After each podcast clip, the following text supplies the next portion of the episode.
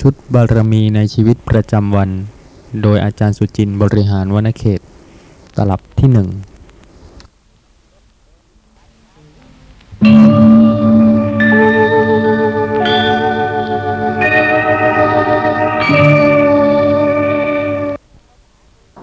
ขอกล่าวถึง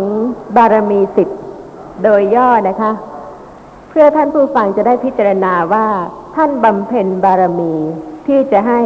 รู้แจ้งอริยสัจธรรมหรือเปล่า หรือว่าท่านมีแต่ความปรารถนาที่อยากจะให้สติเกิด อยากจะให้ปัญญารู้ชัด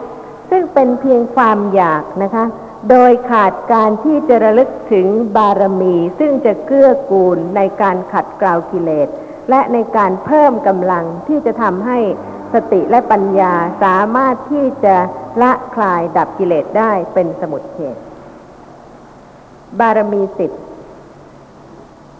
หนึ่งทานะบารมี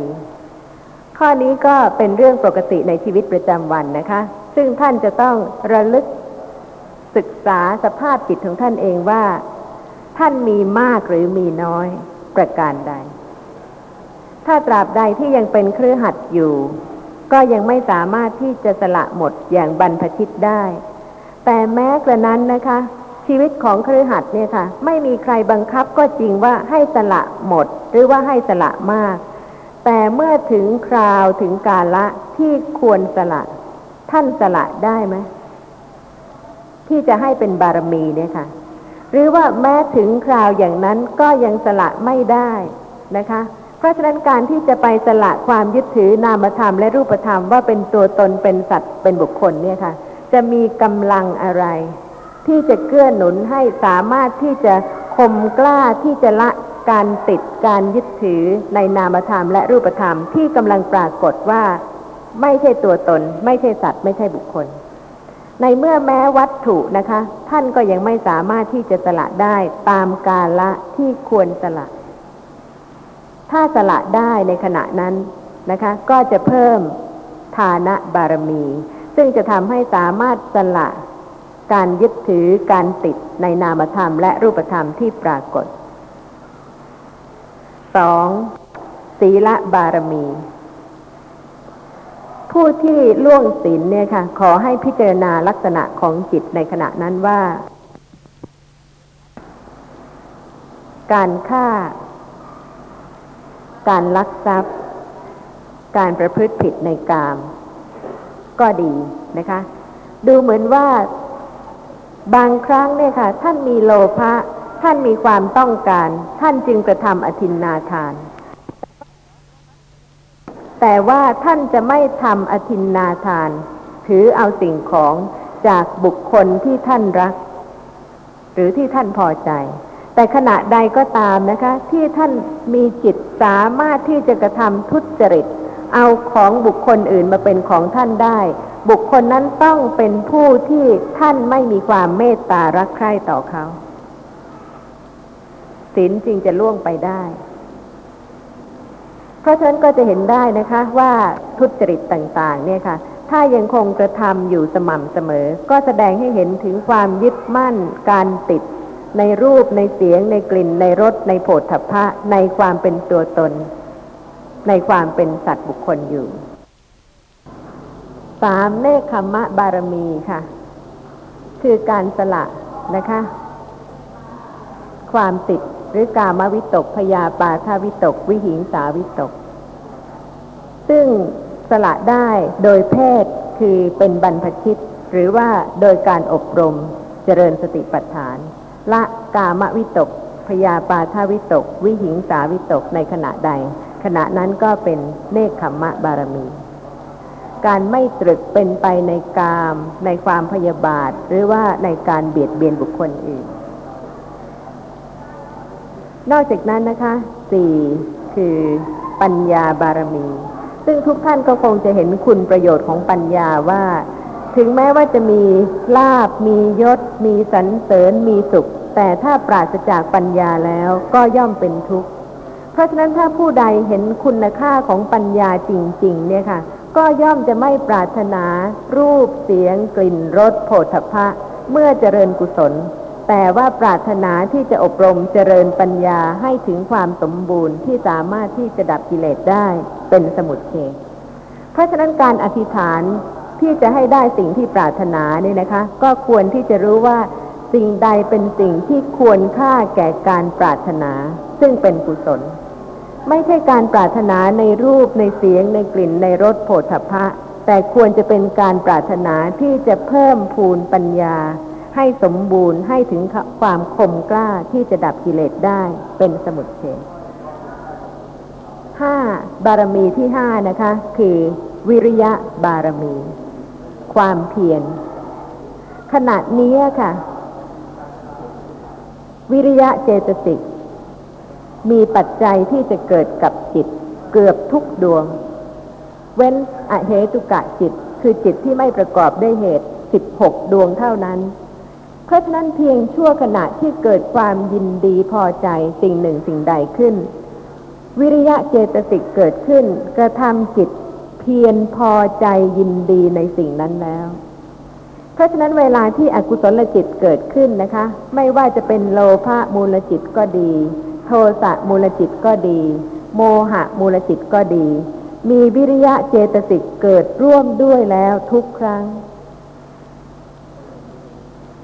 ไม่จำเป็นที่จะต้องมีความเป็นตัวตนว่าจะภาคเพียรถ้าวิริยะเจตสิกไม่เกิด จะไม่มีสภาพธรรมะใดซึ่ง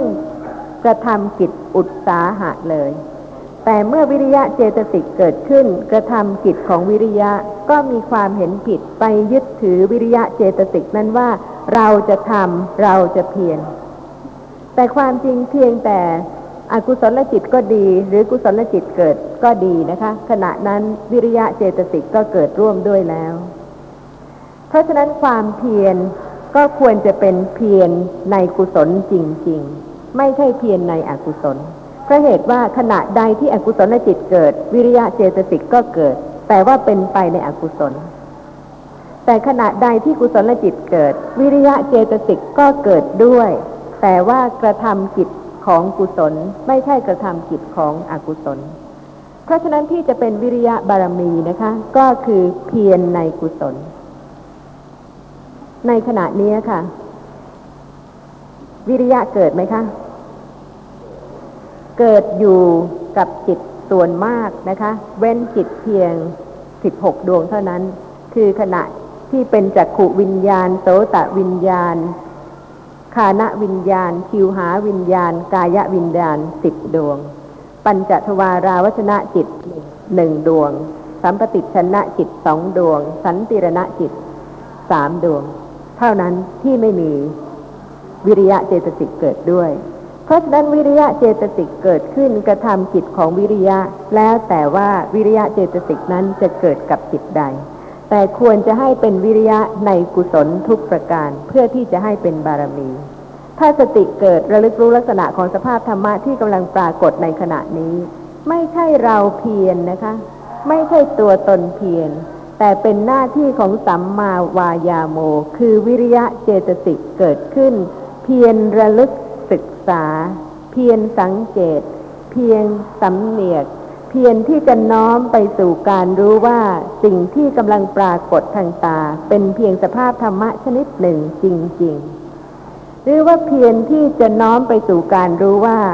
สภาพที่กำลังเห็นเป็นแต่เพียงธาตุรู้ อาการรู้ ลักษณะรู้สิ่งที่ปรากฏทางตาเท่านั้น รู้อื่นไม่ได้ นี่คือวิริยะบารมี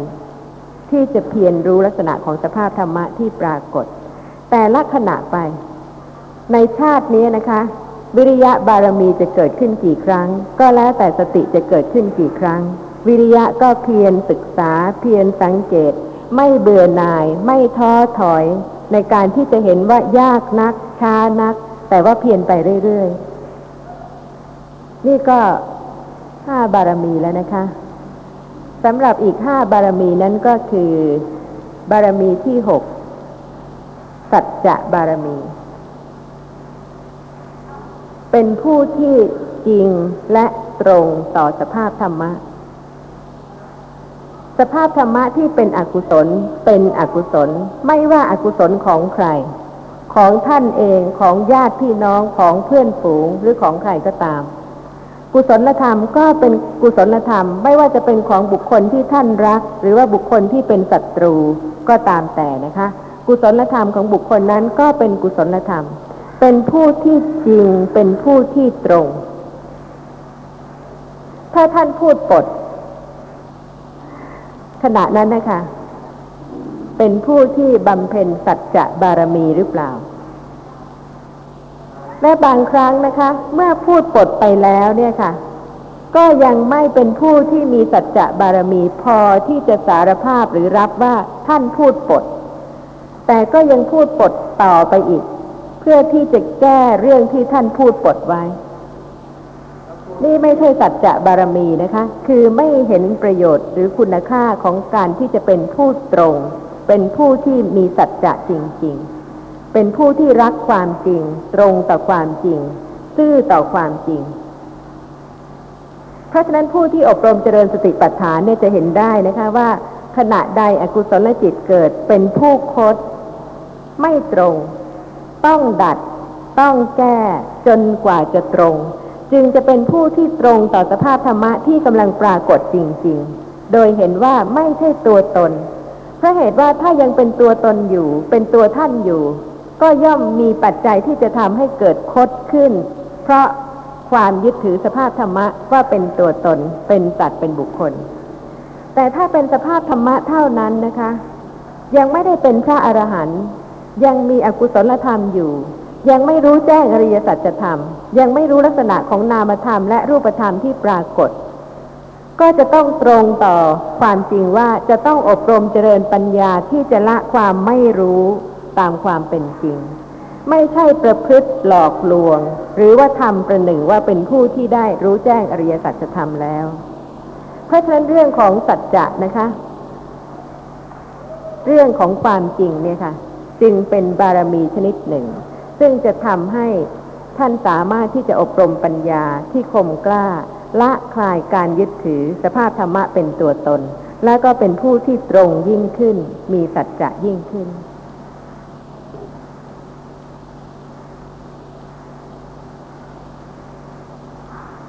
บารมีที่เจ็ดคือ อธิษฐานบารมี ซึ่งไม่ใช่การต้องการปรารถนารูปเสียงกลิ่นรสโผฏฐัพพะนะคะเพราะเหตุว่าถ้าท่านมัวเมาหลงติดปรารถนาในรูปเสียงกลิ่นรสโผฏฐัพพะ ได้มาแล้วก็ยังติด ที่เกิดเป็นมนุษย์เนี่ยค่ะ เป็นผลของกุศล วันไหนได้ลาบ ติดไหมคะ วันไหนได้ยศ ติดไหมวันไหนได้สุข ติดไหมวันไหนได้สรรเสริญ ติดไหมแล้วยังจะปรารถนาอีกต่อไป เรื่อยๆเพื่อจะให้ได้สิ่งที่ท่านติดอยู่แล้วอย่างมากๆ ติดต่อไปอีก ปรารถนาต่อไปอีก ติดต่อไปอีก เพราะฉะนั้นก็ไม่ใช่บารมีที่จะทำให้ละกิเลสได้เป็นสมุทเฉดเมื่อพูดถึงอธิษฐานบารมีนะครับอ่าสำหรับ ผมเองนะฮะ ผมขอเรียนตามตรงเลยว่าขณะที่ทำบุญทุกครั้งนะ เป็นการให้ทานนะฮะ รู้สึกว่าผมจะไม่ได้หวังอะไรเลยนะครับ นี่เป็นความตัดจริงนะครับ แต่ว่าตอนที่ผมกราบพระตอนที่จะนอนนี่นะฮะ ผมมักจะอธิษฐานครับ นะฮะ ผมมักจะอธิษฐานตอนนั้นเท่านั้นครับ คืออธิษฐานว่าไงครับ คือผมเห็นว่า ผู้ใดที่มีกิเลสนะครับ คือจะมีความโกรธมาก ๆ หรือมีความโลภมีความหลงหรือมีมานะนะ มีมัจฉริยะมีภาริกะโนตปะอะไรทั้งหลายนั่นนะฮะ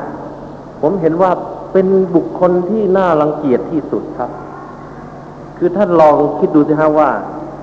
ถ้าบุคคลใดนะฮะมีรมีโทสะมาก ๆ นะฮะ เราไม่อยากเข้าใกล้บุคคลนั้นเลยครับ นี่เป็นความจริงไหมครับนะฮะหรือว่าบางคนมีมานะมากๆนี่เข้าหน้าทีไรมีพูดถึงเรื่องส่วนตัว พูดจะยกตัวเอง พูดจะอวดตัวเองอยู่เรื่อยเราก็เบื่อแล้วก็เป็นที่น่ารังเกียจนี่นะฮะเพราะฉะนั้นบุคคลใดที่มีกิเลสมากๆ ผมเห็นว่าเป็นสิ่งที่น่ารังเกียจเป็นคนที่น่ารังเกียจทีเดียวนะฮะด้วยเหตุนี้เองเมื่อมามองตัวเองก็ รู้สึกว่าก็มีไม่น้อย เพราะฉะนั้นก็ ก็เป็นบุคคลที่น่ารังเกียจมาก ๆ เหมือนกัน เพราะฉะนั้นผมจึงเห็นว่า ผมจึงเห็นว่าถ้าเราลดกิเลสได้ มากเท่าไหร่ เราจะเป็นบุคคลที่น่ารักมากที่สุดเท่านั้น ท่านเห็นคนที่มีเมตตานะฮะ มีโทสะน้อยๆนะฮะ เราเห็นว่าเป็นเป็นบุคคลที่เราอยากเข้าใกล้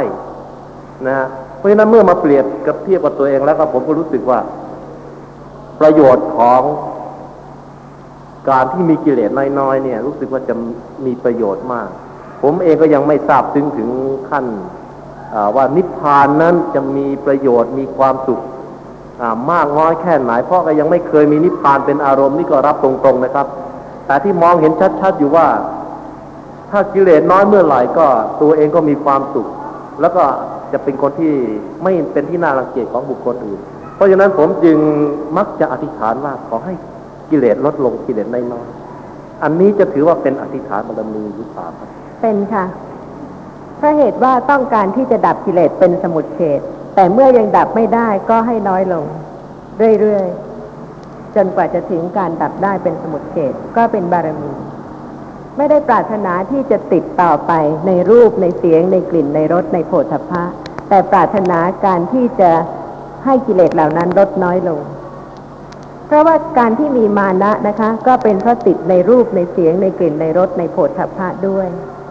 มานะในรูปสมบัติในทรัพย์สมบัติในยศในบริวาร ในความรู้ในชาติในสกุลได้ทุกอย่าง ครับผมผมผมเห็น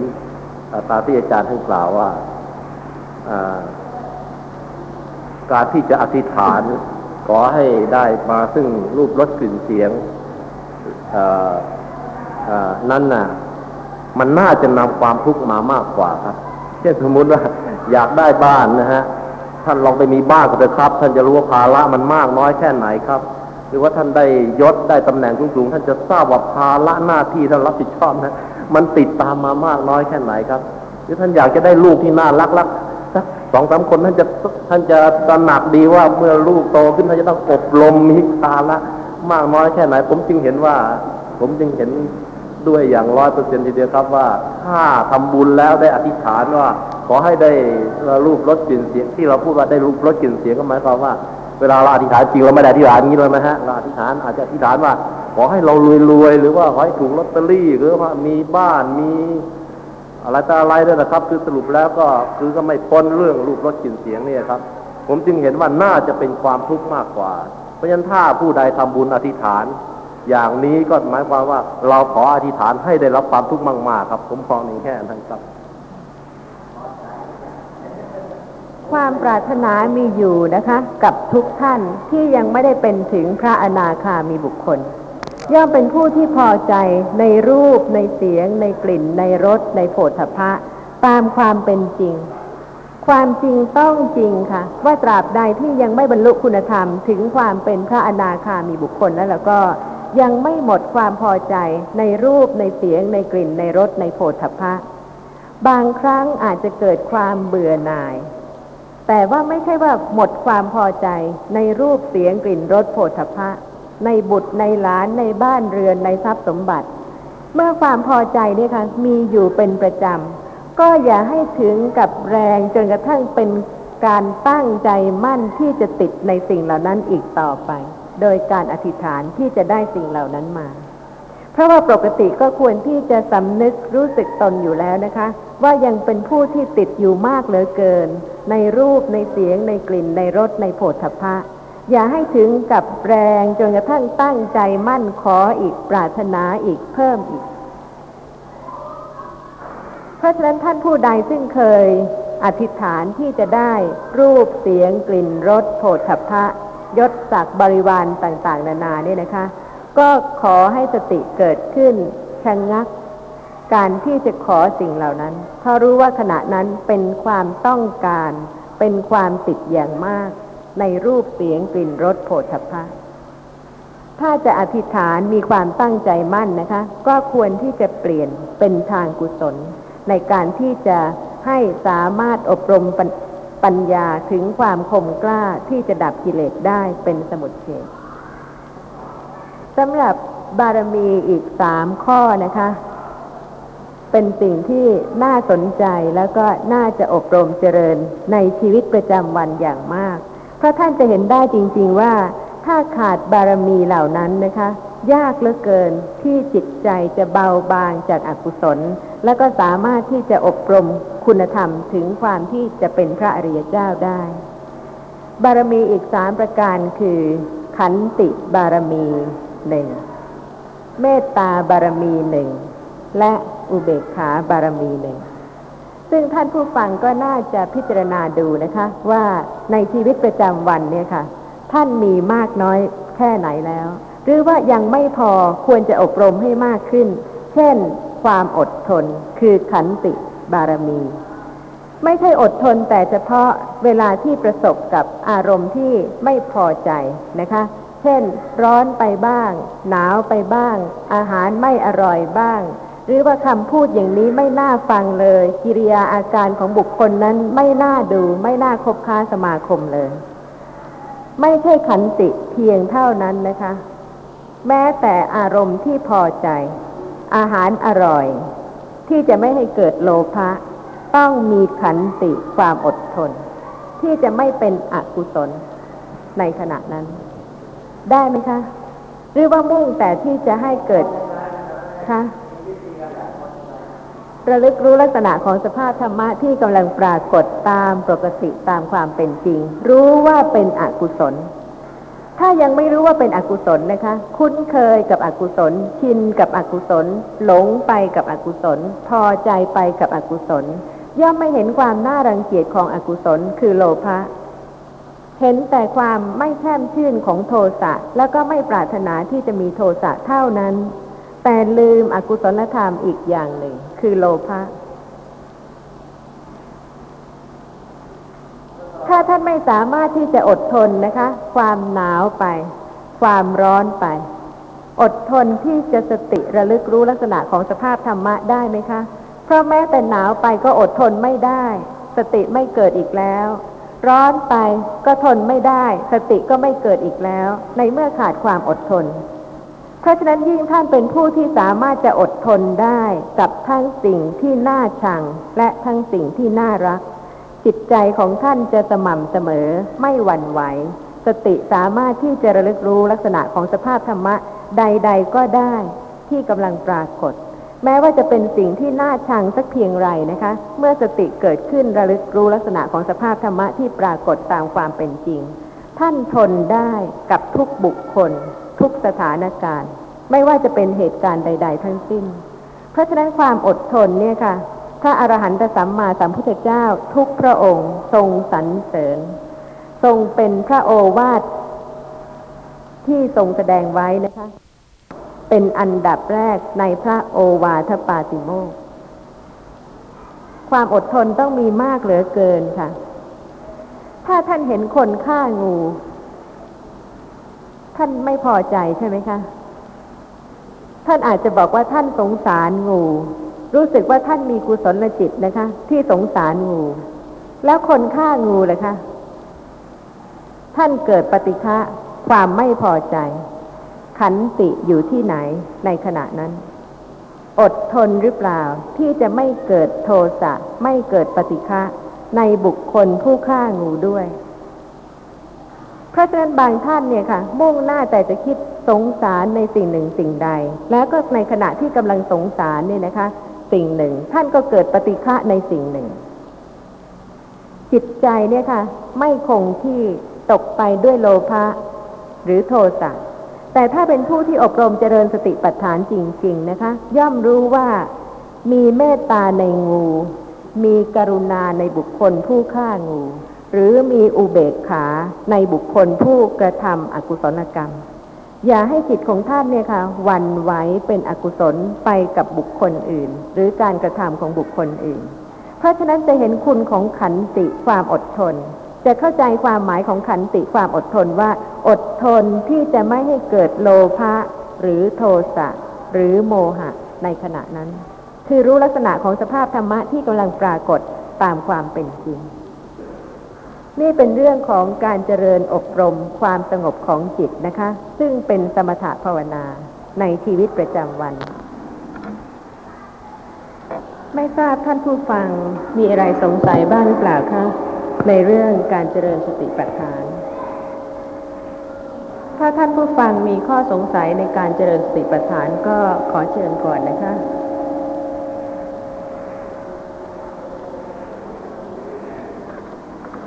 ในคราวก่อนได้กล่าวถึงเรื่องบารมีสิบซึ่งเป็นสิ่งที่สำคัญมากสำหรับการที่จะดับกิเลสเป็นสมุดเฉดเพราะเหตุว่าการเจริญกุศลนั้นต้องเจริญทุกประการ เพื่อที่จะสามารถเป็นปัจจัยให้ปัญญาเกิดขึ้น ดับกิเลสทั้งหมดเป็นสมุดเฉดเป็นลำดับขั้น เพราะฉะนั้นต้องเข้าใจนะคะว่ากุศลใดเป็นบารมี และกุศลใดไม่ใช่บารมี เพราะฉะนั้นเรื่องของบารมีเนี่ยค่ะเป็นเรื่องสำคัญสำหรับทุกท่านที่ใคร่จะดับกิเลสเป็นสมุดเฉดควรที่จะได้ศึกษาและเห็นความสำคัญของบารมีทั้งสิบเพื่อที่จะได้อบรมให้ยิ่งขึ้น สำหรับบารมีสิบนะคะ ก็คือ ทานะบารมีหนึ่งศีละบารมีหนึ่งเนคขมมะบารมีหนึ่งปัญญาบารมีหนึ่งวิริยะบารมีหนึ่งขันติบารมีหนึ่งสัจจะบารมีหนึ่งอธิษฐานบารมีหนึ่ง เมตตาบารมีหนึ่งอุเบกขาบารมีหนึ่งที่กล่าวถึงบารมีสิบเนี่ยนะคะ ก็เพื่อที่จะให้ท่านผู้ฟังที่ใกล้จะดับกิเลสเป็นสมุดเฉดได้พิจารณาได้สำรวจตัวของท่านว่ายังยิ่งหย่อนในบารมีประการใด เพื่อที่จะได้อบรมบารมีเหล่านั้นให้เต็มนะคะ สามารถที่จะทำให้ รู้แจ้งอริยสัจธรรมได้เพราะเหตุว่าถ้าถ้ามุ่งที่จะให้สติเกิด ระลึกรู้ลักษณะของสภาพธรรมะที่ปรากฏตามปกติตามความเป็นจริง ในชีวิตประจำวันนะคะ โดยที่ไม่คำนึงถึงการเจริญบารมีเนี่ยค่ะจะเห็นได้ว่าวันหนึ่งวันหนึ่งนั้นพ่ายแพ้ต่ออกุศลธรรม เพราะเหตุว่าอากุศลธรรมมีปัจจัยที่จะให้เกิดขึ้น มากกว่ากุศลธรรม เพราะฉะนั้นเรื่องของบารมีเป็นเรื่องสำคัญจริง ๆสำหรับทุกท่านที่ต้องการที่จะรู้แจ้งอริยสัจธรรม ที่จะพิจารณาสำรวจตัวของท่านเองนะคะ ว่ามีมากน้อยประการใดสำหรับเรื่องทานะบารมีก็คงไม่มีปัญหา ทุกท่านก็คงทราบอยู่แล้วนะคะ ว่าหมายความถึงการสละวัตถุ เพื่อประโยชน์สุขของบุคคลอื่น ในเพศคราวาสสละหมดไม่ได้จริง แต่ว่าเมื่อถึงคราวถึงโอกาส มีเหตุการณ์จำเป็นนะคะ ที่ควรจะสละ ท่านก็ควรจะพิจารณาว่า ท่านจะสร้างบารมีที่จะสละวัตถุเพื่อประโยชน์สุขแก่บุคคลอื่นไหม ราะเหตุว่าถ้ายังไม่สามารถสละในสิ่งที่ท่านมีได้นะคะ ไม่ว่าจะเป็นสิ่งเล็กสิ่งใหญ่ประการใดก็ตาม เพื่อประโยชน์สุขของคนอื่น การที่จะสละความติดความพอใจ การยึดถือนามธรรมและรูปธรรม ว่าเป็นตัวตนเป็นสัตว์เป็นบุคคลเนี่ยค่ะ ยากกว่านั้นมากนะเพราะฉะนั้นก็ควรที่จะอบรมนะคะ สะสมสร้าง การสละวัตถุเพื่อประโยชน์สุข เพื่อดับกิเลสคือความยินดีพอใจในวัตถุต่างๆ รวมถึงความติดข้องในนามธรรมและรูปธรรมที่ยึดถือเป็นสัตว์เป็นบุคคลเป็นตัวตนด้วย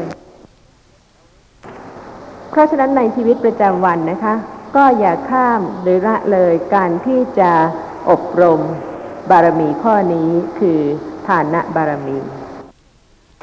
สำหรับศีลบารมีก็เช่นเดียวกันนะคะ ศีลก็ได้กล่าวถึงแล้วโดยประการต่างๆ แต่ว่าในชีวิตประจำวันเนี่ยค่ะ ท่านสามารถที่จะรักษาศีลข้อไหนได้ สมบูรณ์ แล้วก็ศีลข้อไหนที่ยังไม่สมบูรณ์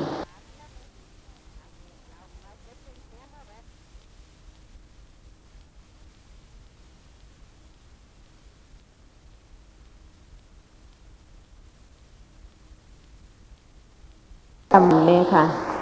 ท่านสามารถที่จะรักษาศีลข้อไหนได้ สมบูรณ์ แล้วก็ศีลข้อไหนที่ยังไม่สมบูรณ์ ก็ควรที่จะให้สมบูรณ์ขึ้นก็เหตุว่าผู้ที่จะเป็นพระอริยะเจ้า เป็นพระโสดาบันบุคคลนั้น ท่านเป็นผู้ที่สมบูรณ์ในศีลห้าไม่มีการที่จะล่วงศีลห้าเลย เพราะฉะนั้นสำหรับชีวิตประจำวันของคราวาสนะคะ ศีลแต่ละข้อเนี่ยค่ะ ก็ควรจะให้เป็นที่สำรวจเป็นที่พิจารณาของตัวท่านว่า ข้อไหนที่ยังหย่อน ท่านก็ควรที่จะรักษาเพิ่มขึ้น เพื่อที่จะได้สามารถที่จะถึงความสมบูรณ์ ในศีลทั้งห้าและก็เป็นบารมีที่จะให้ถึงการรู้แจ้งอริยสัจธรรมด้วย บารมีที่สามคือ เนคขมมะบารมี โดยมากนะคะ ท่านผู้ฟังคิดถึงเนคขมมะในข้อเดียว ในข้อที่สูงคือการบรรพชาอุปสมบท แต่ว่าตามความเป็นจริงแล้วนะคะ มีการตรึก คือวิตกกะเนี่ยค่ะ ต่างกัน เป็นอกุศลวิตก และกุศลวิตก ถ้าเป็นฝ่ายอากุศลวิตกนะคะ ก็คือการตรึกนึกถึง วัตถุกรรมต่างๆ คือ รูป เสียง กลิ่นรสโผฏฐัพพะ เป็นปกติประจำวัน ชื่อว่ากามวิตก นี่เป็นอกุศลนะคะ การระลึกนึกถึงแต่รูปเสียง กลิ่นรสโผฏฐัพพะ เป็นกามวิตก ในวันหนึ่งวันหนึ่งเนี่ยค่ะ จะพ้นไปได้ไหมคะ ที่จะไม่นึกถึงรูปเสียงกลิ่นรสโผฏฐัพพะ ด้วยความต้องการยินดีเพลิดเพลิน หรือด้วยความติดข้องในรูปเสียงกลิ่นรสโผฏฐัพพะนั้น เพราะฉะนั้นธรรมะที่ตรงกันข้ามกับกามวิตกคือเนคขมมะวิตก การออกจากกาม ไม่ใช่ว่าด้วยการบรรพชาอุปสมบทประการเดียว ซึ่งเป็นสิ่งที่สูงมาก ยากแก่การที่จะทำได้ แต่ว่าในชีวิตประจำวันเนี่ยนะคะ เคยคิดที่จะออกจากกามบ้างไหม ไม่ได้หมายความว่าท่านเคยคิดจะบวชไหมนะคะ แต่หมายความว่า คิดที่จะรู้สึกว่าพอแล้ว ในการที่จะตรึกนึกถึงติดข้อง ในรูปในเสียง ในกลิ่น ในรส ในโผฏฐัพพะ ยังไม่ต้องสละออกไปนะคะ เพียงแต่ว่าพอบ้างไหม การที่จะตรึกนึกถึงรูปก็ดี เสียงก็ดี กลิ่นก็ดีรสก็ดีโผฏฐัพพะก็ดี พอบ้างไหม พอบ้างแล้วหรือยัง หรือว่ายังไม่เคยพอเลยนะคะ เท่าไหร่เท่าไหร่ก็ไม่พอ มีแล้วก็อยากมีอีก ได้แล้วก็อยากได้อีก ไม่ว่าจะเป็นสิ่งของเครื่องใช้ต่างๆ ลองคิดดูนะคะ มีแล้วหรือยังคะ พอแล้วหรือยัง ไม่พอใช่ไหมคะ นั่นคือกามวิตก แต่ถ้าพอแล้วนี่นะคะ มากมายแล้ว เยอะแยะแล้วเนคขมมะวิตก ยังไม่ต้องบรรพชาอุปสมบทนะคะ แต่ว่าในชีวิตประจำวันเนี่ยค่ะ ของทุกท่านก็ควรที่จะได้พิจารณาว่า พอบ้างไหมหรือว่าพอบ้างแล้วหรือยังหรือว่าถ้าจะกลับกันนะคะ ก็ถามว่ากิเลสเนี่ยค่ะ พอบ้างแล้วหรือยังที่มีมาก ๆ แต่ละครั้งที่ปรารถนาในรูป ก็คือกิเลสครั้งหนึ่ง ครั้งหนึ่ง ครั้งหนึ่งนะคะ ในเสียงในรสในกลิ่น ในโผฏฐัพพะ เป็นกิเลสทั้งนั้นแต่ละครั้ง พอบ้างแล้วหรือยังคะกิเลสทั้งหลายเนี่ย มากมายเหลือเกิน ถ้าไม่รู้จักพอเลยนะคะ แล้วจะไปถึงเนคขมมะวิตกได้อย่างไร เพราะฉะนั้นยังไม่ต้องถึงกับบรรพชาอุปสมบทค่ะ เพียงแต่ในชีวิตประจำวันเนี่ยนะคะ ในวันหนึ่งวันหนึ่งเนี่ยให้พิจารณาตนเองว่า พอบ้างแล้วหรือยังรู้จักพอบ้างไหมถ้าท่านรู้สึกว่าพอแล้วนะคะ ของใช้ก็มากมายเหลือเกิน ไม่จำเป็นต้องไปซื้อหามาอีก เสื้อผ้าเครื่องแต่งกายก็มากมายเหลือเกินแล้วนะคะ เว้นซะบ้างไม่ต้องไปซื้อหามาอีก เครื่องใช้ต่างๆ ทุกสิ่งทุกอย่าง ก็มีมากมาย ให้คิดถึงคำว่ามากมายแล้วค่ะ พอแล้วพอเสียทีนั่นก็จะเป็นเนคขมมะในชีวิตประจำวัน เพราะฉะนั้นท่านผู้ฟังก็จะเห็นได้นะคะว่าความหมายของเนคขมมะวิตก หรือว่าเนคขมมะบารมี แม้แต่คารวาสเนี่ยค่ะ ก็ควรที่จะสะสม สร้างบารมีที่จะรู้จักพอเพื่อที่สามารถที่จะ ออกจากกามได้จริง ๆ ท่านผู้ฟังเนี่ยค่ะ อยากจะดับกิเลส แต่ว่ายังเป็นผู้ที่ติด ในรูป ในเสียง ในกลิ่น ในรส ในโผฏฐัพพะ แล้วจะดับได้ยังไงล่ะคะ ใจและแสนที่จะอยากพ้นจากกิเลส ดับจากกิเลส ไม่ให้มีกิเลสเลย แต่ในขณะเดียวกันก็ไม่พอสักทีหนึ่ง ยังคงมีความต้องการอย่างมาก ๆ ในรูปในเสียง ในกลิ่น ในรสในโผฏฐัพพะ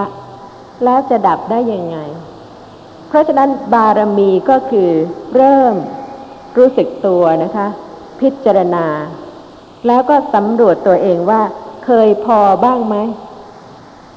ถ้ายังไม่เคยนะคะ ก็ควรที่จะเริ่มรู้จักพอ กับสิ่งที่มีอยู่ เป็นการที่จะมีความสันโดษ ความพอใจในเฉพาะสิ่งที่มี มีแล้วก็พอแล้วนะคะ ถ้าได้มาอีกนะคะ ก็จะเป็นประโยชน์สำหรับบุคคลอื่น ก็สามารถที่จะสละให้ได้ ถ้าเป็นอย่างนี้ค่ะ ก็จะเป็นบารมีที่จะทำให้เกิดเนคขมมะวิตก แทนกามะวิตก เพราะฉะนั้นท่านที่จะดับกิเลสนะคะ อย่าลืมค่ะ บารมีเป็นสิ่งที่สำคัญมากในชีวิตประจำวัน มีท่านผู้ฟังสงสัยอะไรไหมคะ ในตอนนี้เชิญค่ะ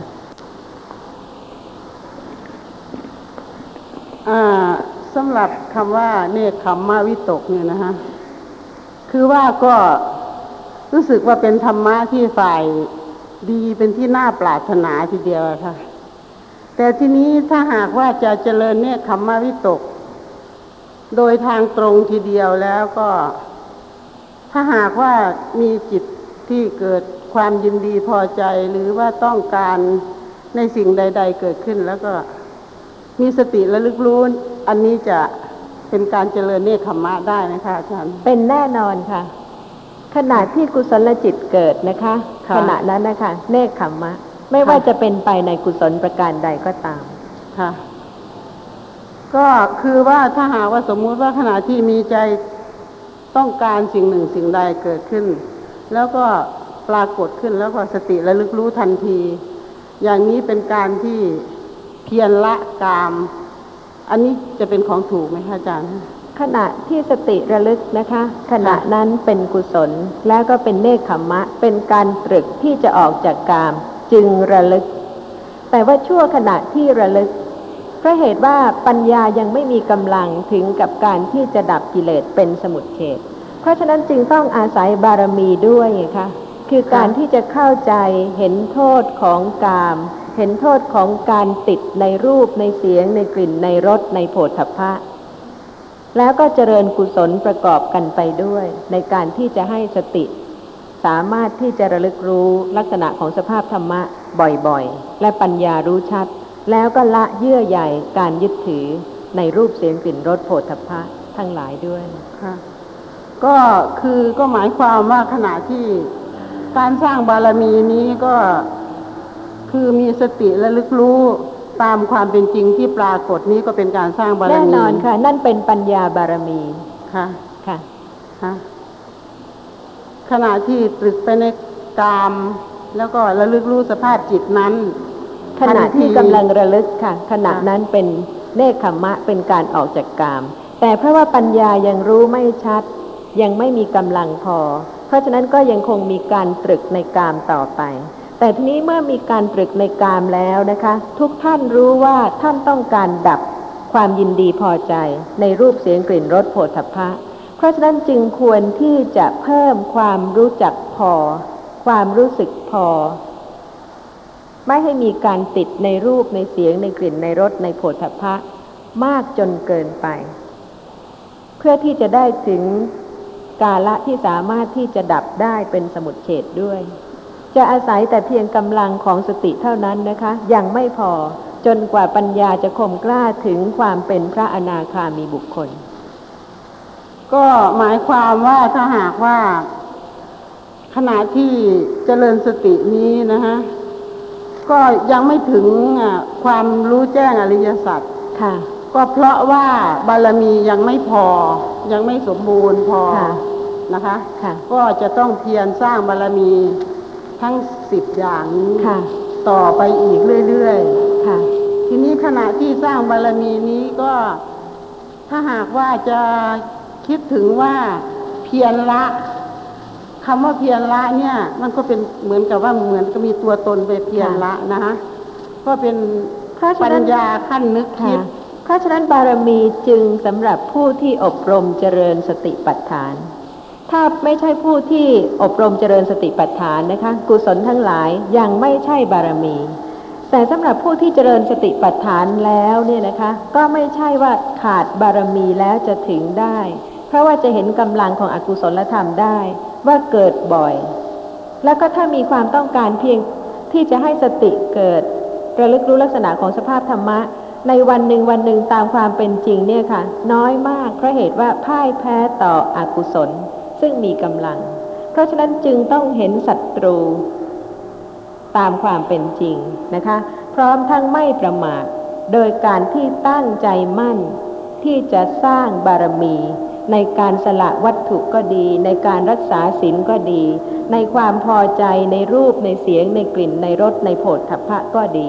ให้ลดลงให้น้อยลง ให้คลายลง เพื่อที่จะได้เมื่อสติเกิด ปัญญาสามารถที่จะมีปัจจัยคมกล้า ที่จะรู้แจ้งสภาพธรรมะและดับกิเลสได้ ธรรมะฝ่ายตรงข้ามกับอ่าเนคขมมะบารมีก็คือความพอกามวิตกค่ะค่ะที่กามตรงกันข้ามใช่ไหมคะค่ะค่ะก็หมายความว่าขณะที่มีสติระลึกรู้อ่าความต้องการหรือความยินดีพอใจในกามคุณทั้งหกอย่างตาหูจมูกลิ้นกายใจนี่นะฮะค่ะก็อันนี้ก็เป็นการเพียรละอยู่แล้วใช่ไหมค่ะคะอาจารย์คะแต่ว่าถ้ารู้แล้วนะคะ ชั่วขณะที่ระลึก ก็หมดไปค่ะความต้องการความติดอย่างมากก็เกิดขึ้นอีกได้ค่ะเพราะฉะนั้นสตินี่จึงต้องมีหลายขั้นนะคะ แม้แต่ขั้นที่เห็นโทษของกามวิตกค่ะว่าตรงกันข้ามกับเนคขมมะบารมีค่ะถ้ายังมีการตรึกการวิตก ความไม่รู้จักพอสักสักทีหนึ่งนะคะ ในรูปในเสียงในกลิ่นในรสในโผฏฐัพพะ เติมเข้าอยู่เรื่อย ๆ แล้วก็การที่จะดับ การที่จะสละการที่จะละออกไปเนี่ยจะยากสักแค่ไหน เพราะฉะนั้นเพียงแค่ให้พอเท่านั้นนะคะทำได้ไหมไม่ต้องถึงกับบรรพชาอุปสมบทอะไรนะคะ เพียงแต่ว่าให้รู้จักว่าที่มีอยู่เนี่ยมากมายอย่างนี้ค่ะ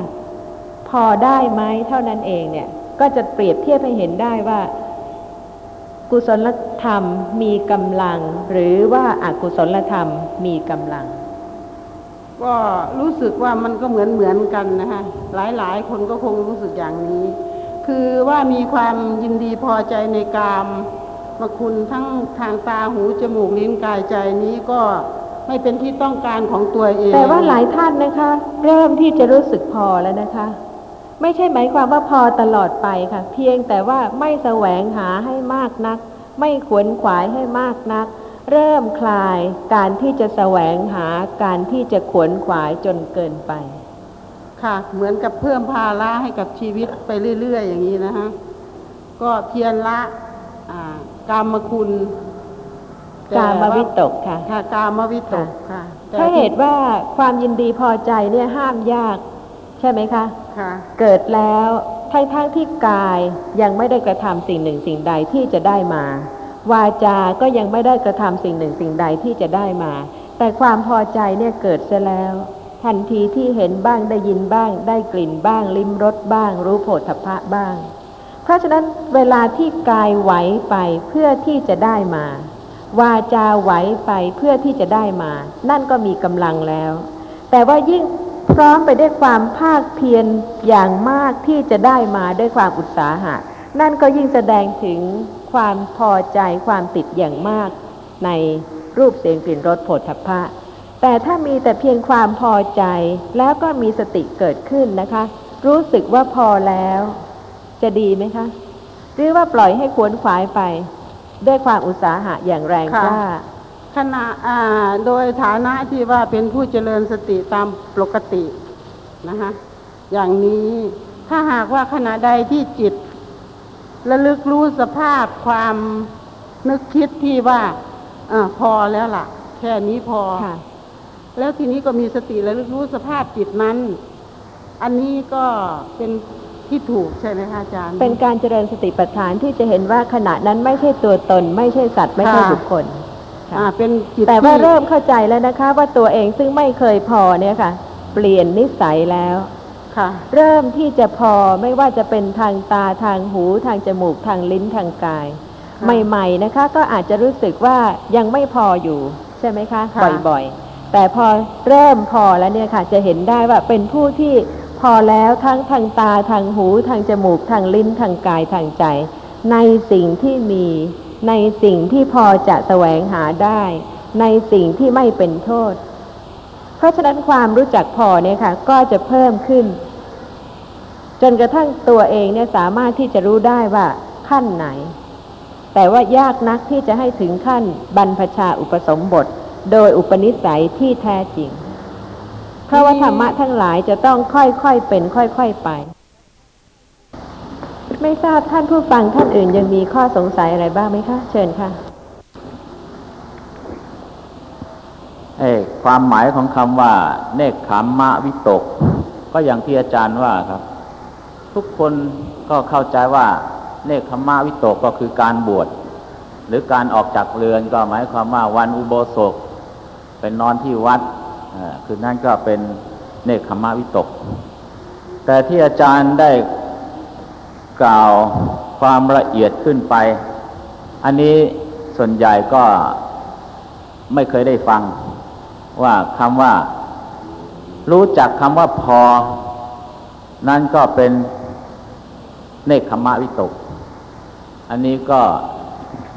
เป็นคำใหม่สำหรับผมนะฮะ ก็คิดว่าคนอื่น ๆ ก็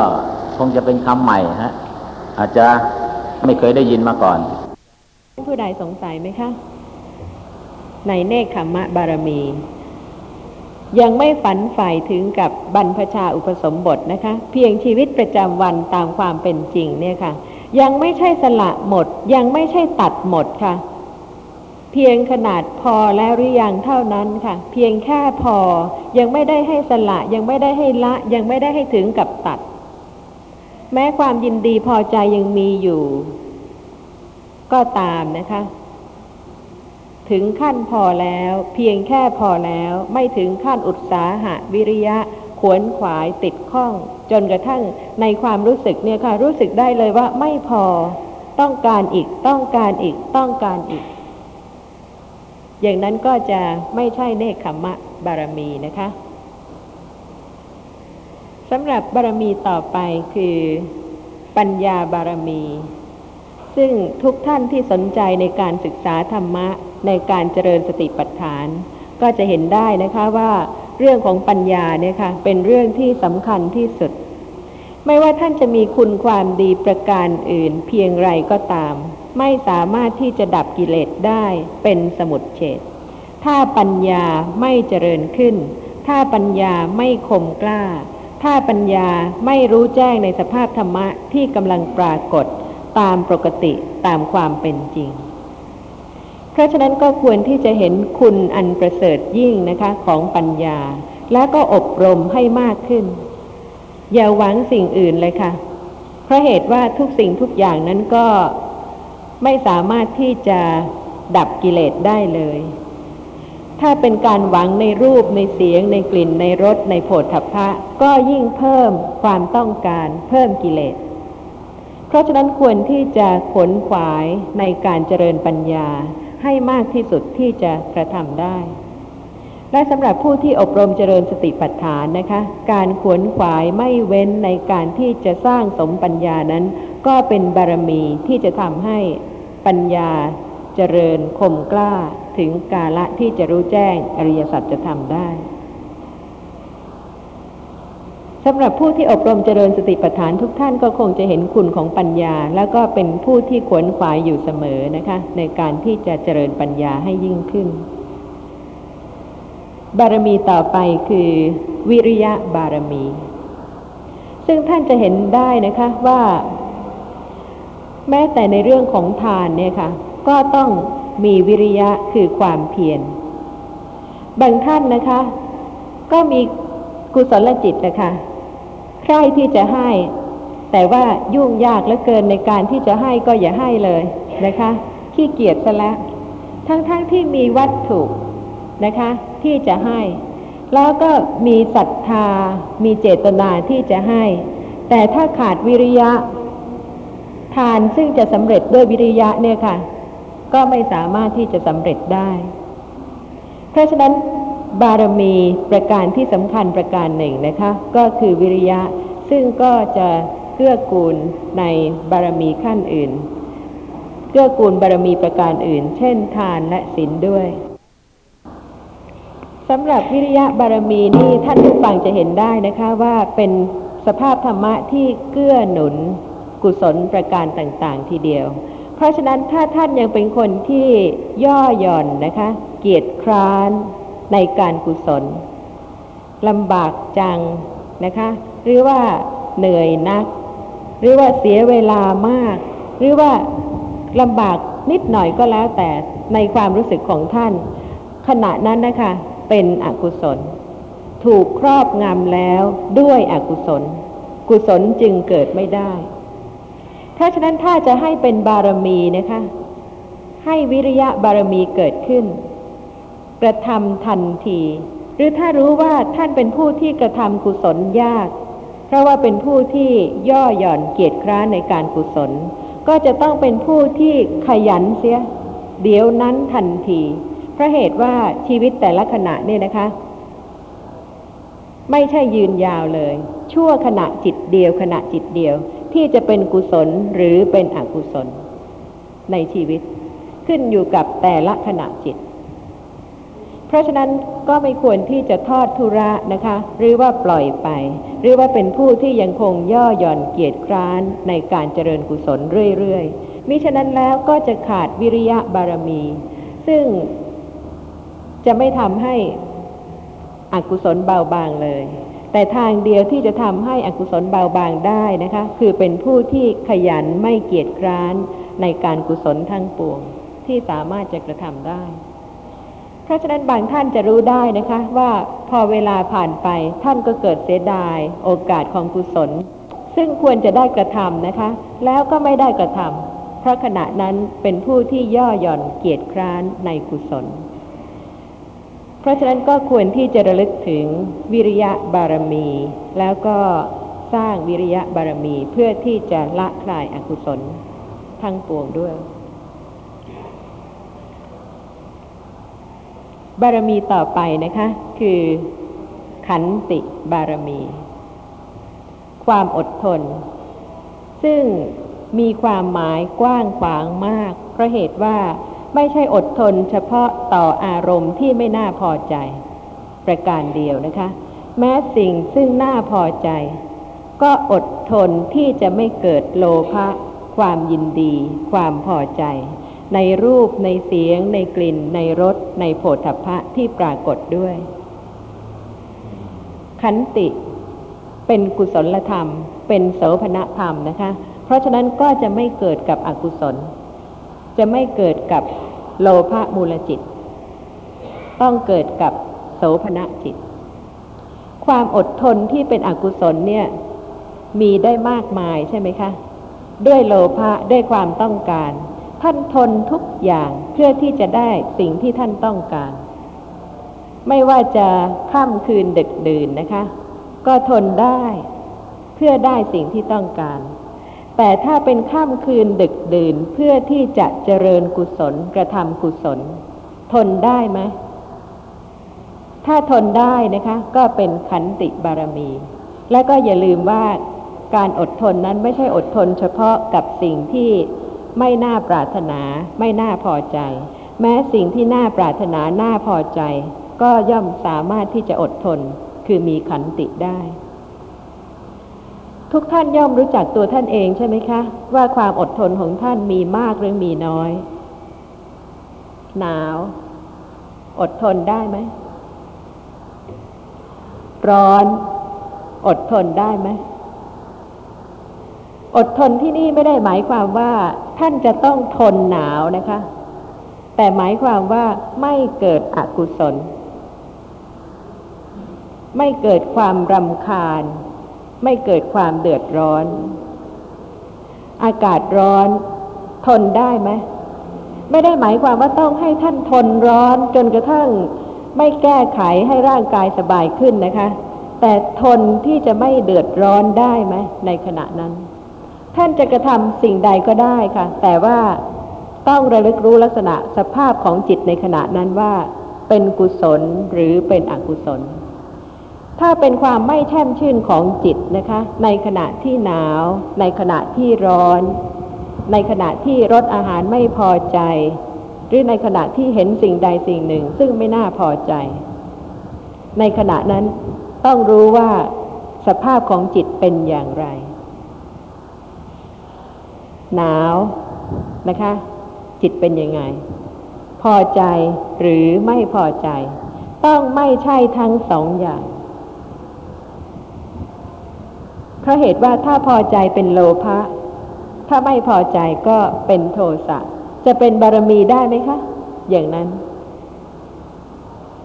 เพราะฉะนั้นความอดทนเนี่ยค่ะ คืออดทนที่จะเป็นผู้สงบ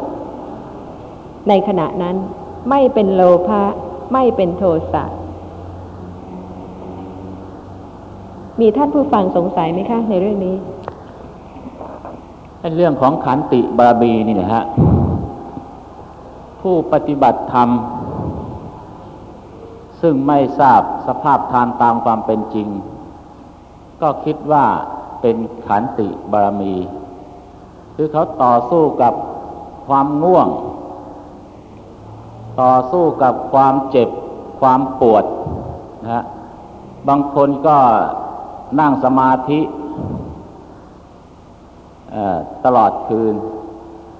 หรือบางทีก็ต่อสู้กันเป็นชั่วโมงชั่วโมง บางคนก็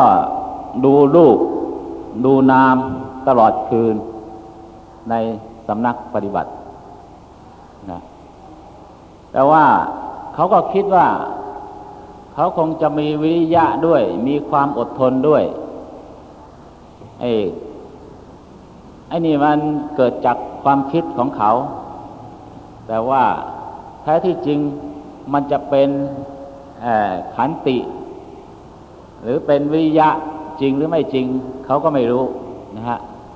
อันนี้ก็ผมเห็นมาเยอะแล้วฮะส่วนใหญ่เป็นอย่างนี้ แต่ทีนี้ ที่ว่าขันติบารมีที่แท้จริงในการปฏิบัติธรรมเนี่ย ขออาจารย์ช่วยอธิบายโดยละเอียดอีกทีฮะเป็นกุศลค่ะ ไม่ใช่เป็นอกุศล ความอดทนที่จะเป็นกุศลที่จะให้กุศลจิตเกิด ไม่ใช่ให้อกุศลจิตเกิด ก็แน่นอนฮะ ถ้าเป็นกุศลจิตแล้วก็เป็นความอดทน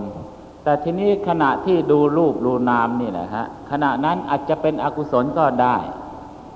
เสร็จแล้วผู้ปฏิบัตินั้นไม่เข้าใจไม่รู้สภาพธรรมตามความเป็นจริงก็คิดว่าเป็นขันติเป็นความอดทน อย่างนี้เป็นต้นนะฮะแต่ไม่ใช่บารมีนะคะ เพราะว่าบารมีต้องเป็นสภาพธรรมะที่จะทำให้รู้แจ้งอริยสัจธรรม ถึงฝั่งคือนิพพาน ถ้าข้อปฏิบัติผิดเนี่ยค่ะ จะไม่มีวันถึงฝั่งคือพระนิพพานได้เลย เพราะฉะนั้นไม่ใช่บารมี บารมีสำหรับผู้ที่อบรมเจริญปัญญาเพื่อการดับกิเลสเป็นสมุดเฉดเพราะฉะนั้นถึงแม้ว่าใครจะเป็นกุศลนะคะ